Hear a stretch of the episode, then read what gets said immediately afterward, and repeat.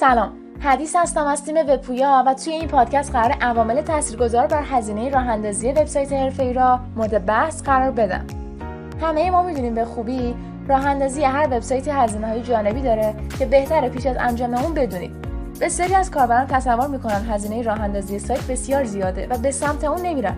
از طرفی برعکس عدهای فکر می‌کنن می‌تونن کاملا رایگان بدون هیچ هزینه یک سایت حرفه‌ای داشته باشن. اما توی این پادکست قصد داریم به هزینه منطقی راه اندازی وبسایت حرفه‌ای بپردازیم. تا کاربرانی که قصد راه اندازی وبسایت رو دارن با آگاهی کامل اقدام کنن و به شما میگیم که چگونه می‌تونیم این هزینه ها رو به حداقل برسونیم.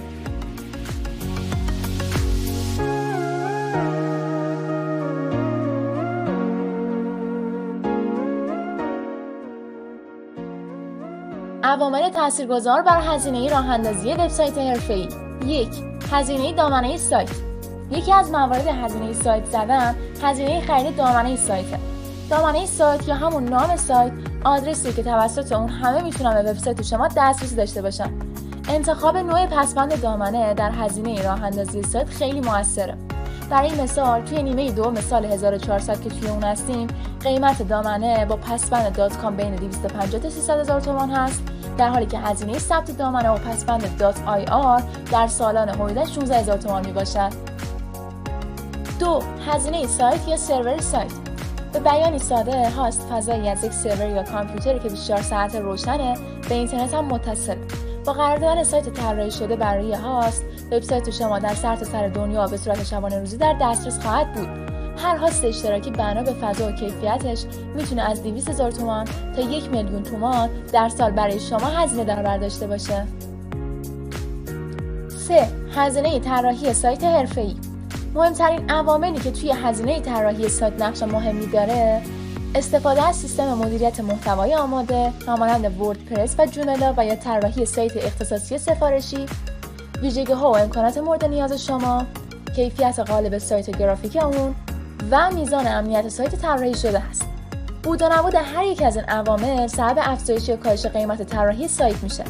بنا به همین بازه قیمت طراحی سایت از طریق قالب آماده تا طراحی اختصاصی را از یک میلیون تومان تا 20 میلیون تومان و حتی بیشتر می‌تونید تخمین بزنید. چهار هزینه تولید محتوا برای سایت.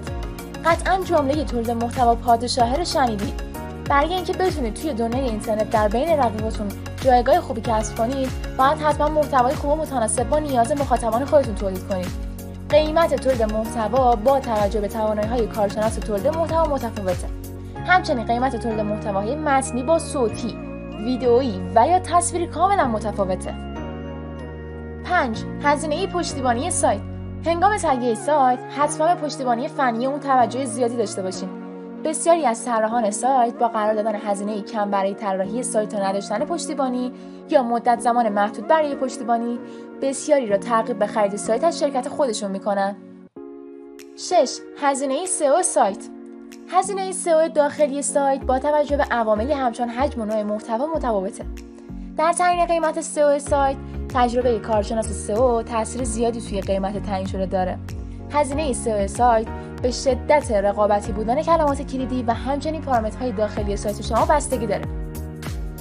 در پایان می‌تونید نیازهای خودتون رو به کارشناسان وبپویا اعلام کنید تا متناسب با امکانات مد نظر شما هزینه طراحی سایت شما برآورد بشه و به شما اعلام بشه.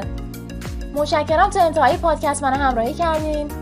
پاینده و برقرار باشید.